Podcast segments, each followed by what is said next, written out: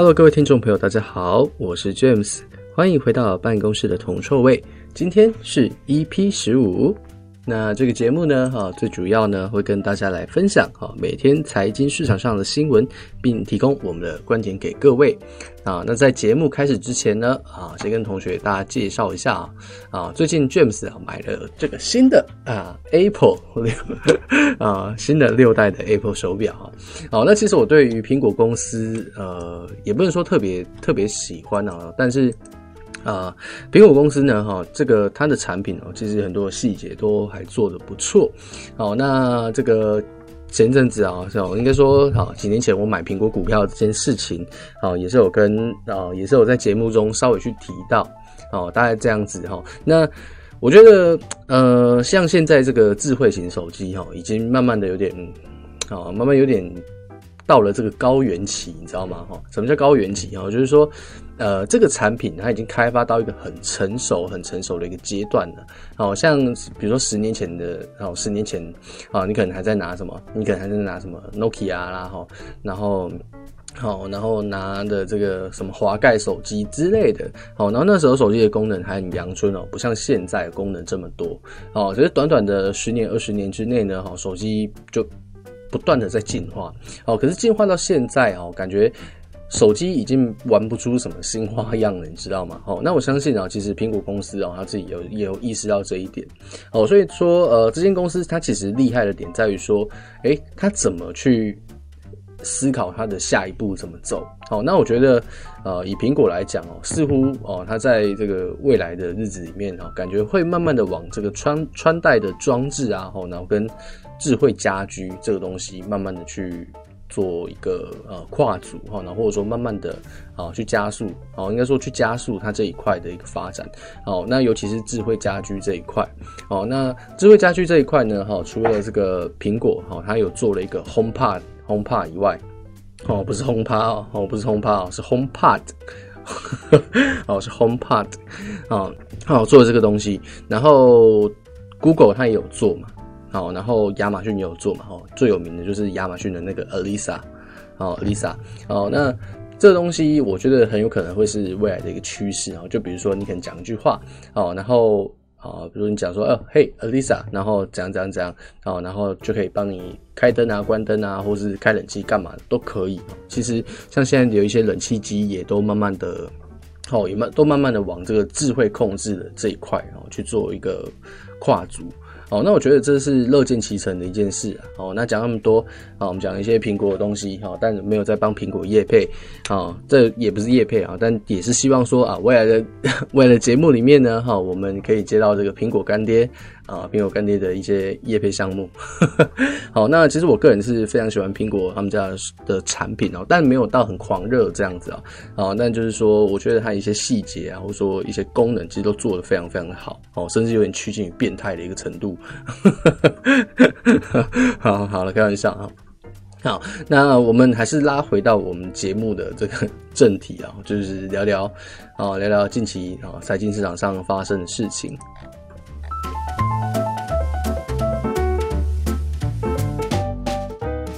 好，那首先呢，哈，我们来看到黄金的部分。好，那最近呢，哈，金价的表现其实还是相当的无聊，大家整体来讲都在这个一七四零的这个水平附近啊，就来回的一个波动。好，那昨天呢，哈，虽然说美债收益率有所回软，好，那讲到这边哈，听众朋友可能会有点兴奋啊，就说，哎，James，你现在不是不是说啊，美债收益率啊，跟这个金价的一个影响，哦，可能是一个反向的变动。好，那为什么昨天？啊，为什么昨天呢？这个美债收益率啊下跌了，但是金金价却没有涨呢？哦，其实这边有一个很重要的一个前提哦，就是说，呃，我们先前不断去提到说，黄金啊，终究是一个避险的一个商品。好，那它到底会涨会跌，其实还是要看啊、风险偏好的一个强烈。哦，那什么叫做风险偏好呢？哦，所谓的风险偏好，它是指说啊、投资人愿意承担风险去换取更高报酬率的一个现象。啊、风险越好越强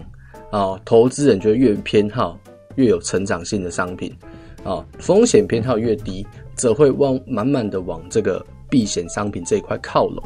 哦，所以简单来讲啊，就是说，呃，其实黄金，啊，除了跟美债是反方反方向变动以外呢，哦，它其实跟股票也是有一点点负相关，好，但是只有一点点，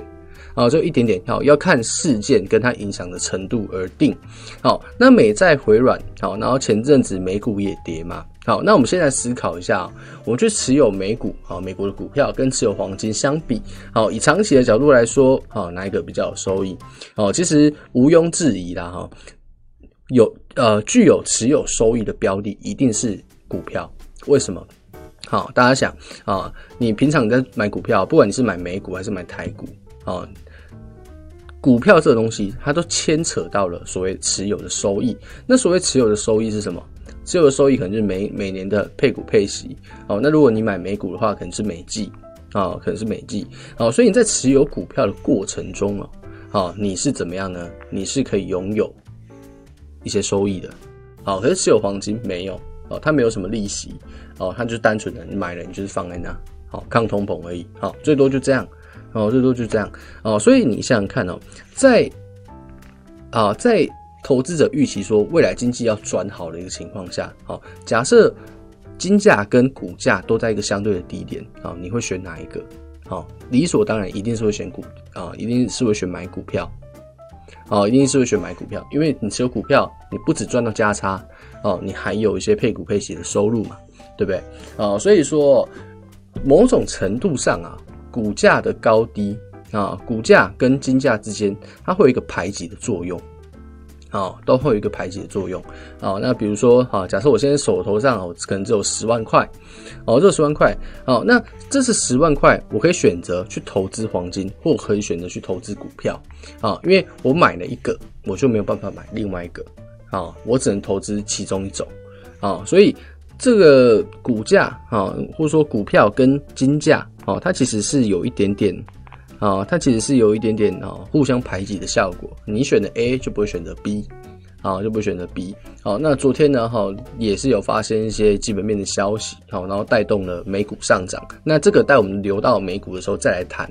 好再来谈。好，所以大家就先知道哦。在美股上涨的情况下，啊，它一样会对金价造成些许的打压，啊，那当然了哈，我们在这个技术的格局上，或者说最近的一个看法中，啊，这个 James 啊是点到说啊，目前是没有什么方向，好，所以说啊，即使呃金价有一点点的压力，哦，但是我觉得仍然啊仍然还不足以断定哦，它开始要走空，好，那就是啊。近期的波动比较反复无常啦，吼，那大家自己要去注意风险。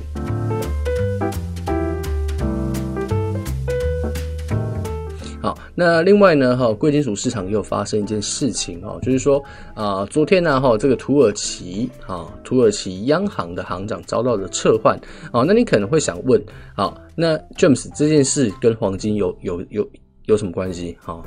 好，关关他屁事，对不对？好，那这边我们要稍微去提到，根据这个啊世界黄金协会去统计，哈，今年一月的统计，哈，土耳其是啊去年啊全年黄金最大的一个购买国。哦，那光是去年啊，土耳其官方的黄金储备量就增加了一百三十四点五公吨，啊，算是一个不小的数字哈。要是能够分个一公吨给我，应该是还不赖哈。就这这辈子可能就不愁吃穿了这样。啊，开玩笑归开玩笑啊，那你都知道说土耳其它其实在黄金的采购上也算是一个重要的一个角色。好，那很多的分析师或者说市场的参与者在担心说，哎。央行长遭到撤换，好，然后引起了土耳其里拉的暴跌，好，那土耳其里拉的暴跌，好，可能就会影响到土耳其购买黄金的一个意愿，好，所以大家担心说，哎，没有人买黄金，那金价是不是会跌？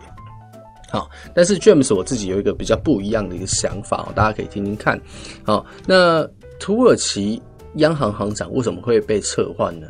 啊，原因在于它升息哦，它是它它调升了这个存款利率嘛，存款准备率之类的，好，它升息了，紧缩了它的财政政策，啊，那总统就不满啦，就把它开掉啦，哈，那准准备换一个新的，好，那这从这一点其实你就可以看得出来哦，诶，总统居然就因为它升息就把它开掉，而没有让它有什么解释之类的东西，好，那为什么这样？哦，其实土耳其这个国家。好，它的央行它的独立性或者说它的公正性，其实是有点备受市场质疑的。好，什么意思呢？意思就是说，它就是有点类似于总统的傀儡啊。哦，总统总统要他升息，他就得升息；总统要他降息，他就得降息。哦，那其实这个是呃，算是金融市场里面哦，如果你参与的够久，你一定会知道的啊，你一定会知道的一个一个知识。哦，所以我认为说啦，既然说呃，土耳其央行这么不独立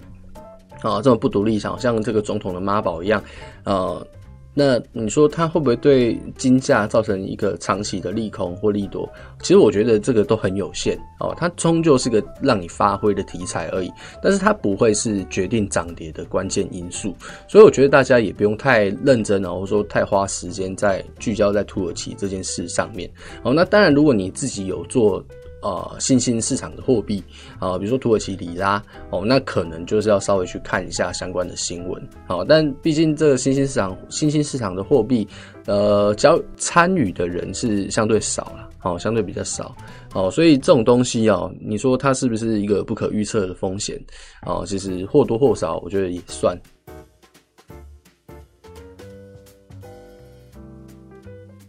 啊，或多或少我觉得也算。哦，那大家要去知道，新兴新兴市场啊，虽然说它主打的，不管是债券啊，或者是说呃股市，或者甚至是他们的货币啊，货币基金啊，新兴市场它的重点是什么？哦，它其实就像是十年前哦的中国哦，它就有点像是二十年前、三十年前的台湾哦，所谓台湾钱淹脚目，哎。台湾钱淹脚目，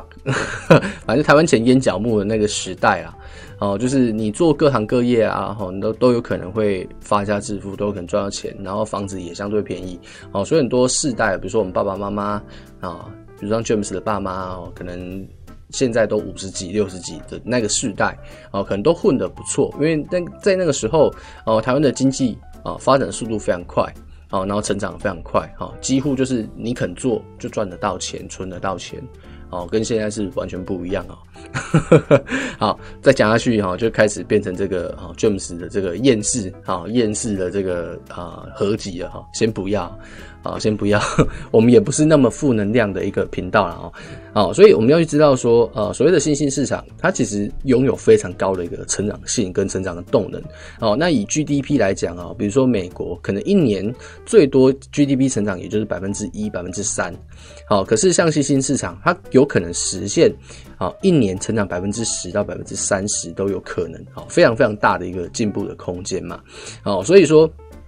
啊，所以说，呃，在这样的情况下，它的股股市啊，它的债市啊，都会有很好的发挥空间啊。所以大家都讲说啊，如果你要追求收益啊，你可以选择去做新兴市场的货币啊，或去做新兴市场的股票或债券啊。但其实我认为啊，这样子的做法是有点因人而异的。好，那新兴市场它本身啊。你可以说它很有发挥的空间，没有错，但是它的风险也相对比较高啊。比如说你买他们新兴市场的一些股票好了，哦，你可能对这间股公司不是啊不是很理解哦，然后加上新兴市场他们的一些公司普遍都是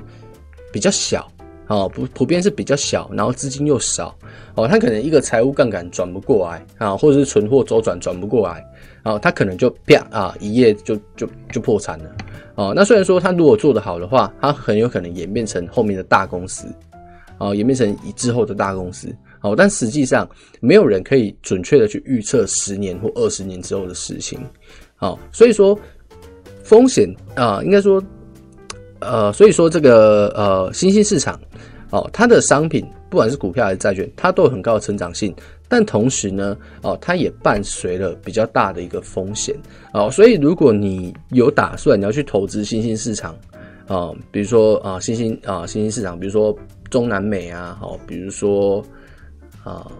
啊拉丁美洲啊，比如说非洲啊等等的啊之类的啊这些国家哈，你一定要去做更多的功课会比较好，而不是被账目上啊或者说名目上的。投资报酬率给迷惑了，好，这是重中之重。好，那其实它的概念就像是说，啊，我们今天在一个班级里面，啊，我们今天在一个班级里面，哈，第一名，啊，假设这个班级有二十个人好了，啊，啊，第二名跟第十八名啊，所要付出的努力是截然不同的啊，想要付出的努力是截然不同的。好，第二名可能需要哎，整个学习都苦干实干嘛，啊，可能都需要很用心的去念书、做笔记，甚至去上补习班，啊，他拼了老命才有办法爬到第一名的位置，啊，可是第第十八名怎么样？第十八名他可能只要上课稍微认真一点，啊，回家看看一下书，他的成绩可能就可以进步。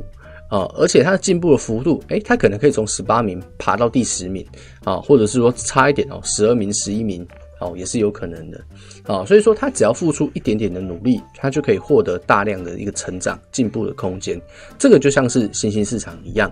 好，那第二名就像是美国，就像是美，就像是中国，啊，他可能要拼了老命，好，才有可能实现，诶，爬到第一名的位置，好，所以说最大的差别啊，是大概这样子啊。好，大概是这样子。好，那这是如果你要打算哦涉足到新兴市场啊的呃货币也好，股票也好，债券也好，哦，都是你应该去注意的一些事情。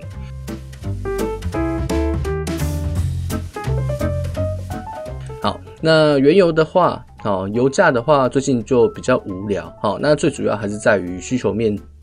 好，需求面风险之间的一个衡量。好，那还是有一点好消息啦哈。什么好消息呢？哈，昨天这个 AZ 疫苗，好，AZ 疫苗，阿斯利康的疫苗，啊，根据美国的临床实验显示哦，AZ 疫苗呢，啊，针对这个新冠肺炎的有效性啊，高达了百分之七十九，哦，接近百分之八十。哦，那。这个也算是抚平了先前呢、啊、市场上对于 AZ 疫苗的一些不安呐、哦的一些不安。好，那现在就是要看说，在这个疫苗施打之后，啊，未来的经济数据有没有好转？好，那如果有好转的话，啊，应该都还是有办法哈刺激啊投资者对于未来原油需求乐观的一个情绪。好，那从而带动油价上涨。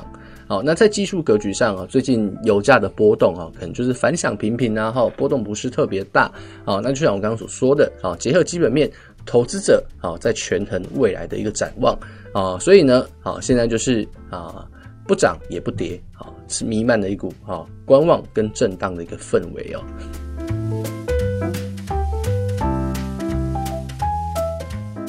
好，那最后呢，啊，最后呢，我们来。聊聊股市，好，那股市的话，我们刚刚提到，昨天股市也是有发生一系列的一个利多消息，好，那带动美国三大指数啊携手上涨，啊，发生了什么消息呢？好，其实昨天啊，拜登政府说啊，他们在考虑哦，从再次推出一个三兆美元的刺激计划，好，那虽然说这个刺刺激计划好还没有拍案落定，啊，但是股票市场就是这样哦，你先给一个梦。啊，先给先给梦，然后先给你一个大饼，画一个大饼给你吃，好，股价马上就会有所反应，啊，所以在拜登政府即将啊，或者说可能再推动新一轮刺激措施的一个预期之下呢，啊，所以美股哦还是怎么样哦，重新上涨的。哦，还是重新上涨的哦，那可以说蛮乐观的啦，哦，也可以说蛮乐观的。好，可是呃，地缘政治方面哈，大家还是要稍微去注意一下哦，美中之间的关系。好，那美中之间的关系在这个峰会过后还是没有明确的改善。那虽然说双方有对话的状况哈，可是据说啊，会议现场剑拔弩张啊，有点紧张啊。好，然后再来就是欧盟呢，哈，以这个人权的名义，好，制裁了中国的四位官员。好，那美。美国呢，好，也是以同样的理由，好，制裁了两个中国官员，好，所以说短期内啊，西方国家跟中国之间的关系应该也是啊，应该也不是那么的乐观，啊，也不是那么乐观。那我们只能说啊，中国在他的这个战狼外交，啊，战狼外交这一点上啊，可以说是吃足了，好，可以说吃足了苦头啊。好，可以说吃足苦头。好，所以说呃，美中之间紧张的关系啊，未来大家可能稍微去注意一下啊。好，那基本上如果美中交好的话，好，那当然股市续涨应该都没有什么太大的问题。哦，那万一啊这个事件啊进一步的激化啊，或者说进一步的呃变得比较糟糕一点啊，那可能就是要注意一下啊，注意一下股市的风险。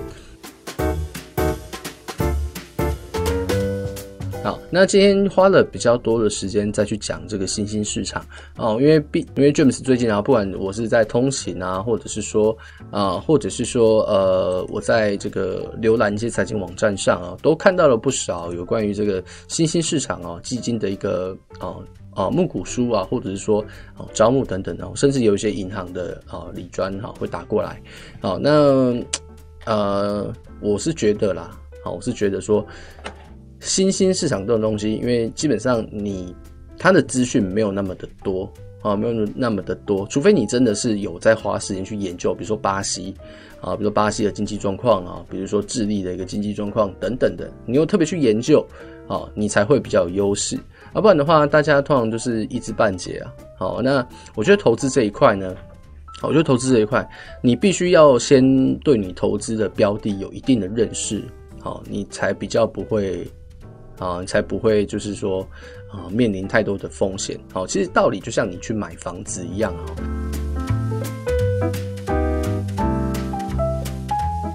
那关于这点，我们先前也是不断去提到啊，就是说大家在买房子的时候，哈，会去看说，哎，这个房子隔音好不好？好，然后隔间有几间，房间有几间，啊，天花板会不会漏水？好，那地下室容不容易发霉？好，都会做一系列的评估嘛，哦，然后地段好不好，未来有没有什么成长性，未来房价有没有成长的空间，啊，大家是买房子之前，啊，都会做足功课，啊，都会做足功课，啊，可是买股票，买股票却不会，好，这不是很奇怪的一件事吗？哦，这不是很奇怪一件事吗？哦，所以你看很多人啊，哈，他可能房地产有赚，啊，可是在做股票的时候却赔得一塌糊涂，啊，却赔得很。就赔得一塌糊涂，好，原因就是这样，好，那如果你很认真去啊做功课，比如说去选股，好，去研究公司的基本面，好，甚至去做技术分分析，啊，反而都会取得比较不错的一个结果，啊，所以投资啊，重点不在于你看不看得准，啊，在于你愿不愿意去了解去做功课，哦，这个才是长久之道啦，哦，这才是长久之道。好，那今天啊，James 的碎碎念哈，也啊也差不多啊，就跟大家讲到这。好，那办公室的铜臭味，我们这个节目就先跟大家分析到这边。好，那关于新兴市场的部分呢，哈，如果大家有兴趣的话，哦，也可以呃去多做研究啊，但是还是要记得哈。风险永远是摆在第一位。好，那我是主持人 James。如果你喜欢我们的影片，我们喜欢我们的内容，也可以把我们的节目分享给你身边的亲朋好友。好，那同时呢，我们在 YouTube 上也会更新关于啊这啊关于我们的 Podcast 啊，或者说相关的影片。那在观看的同时，也不要忘记按赞、订阅、小铃铛。那我们就下期再见，大家拜拜。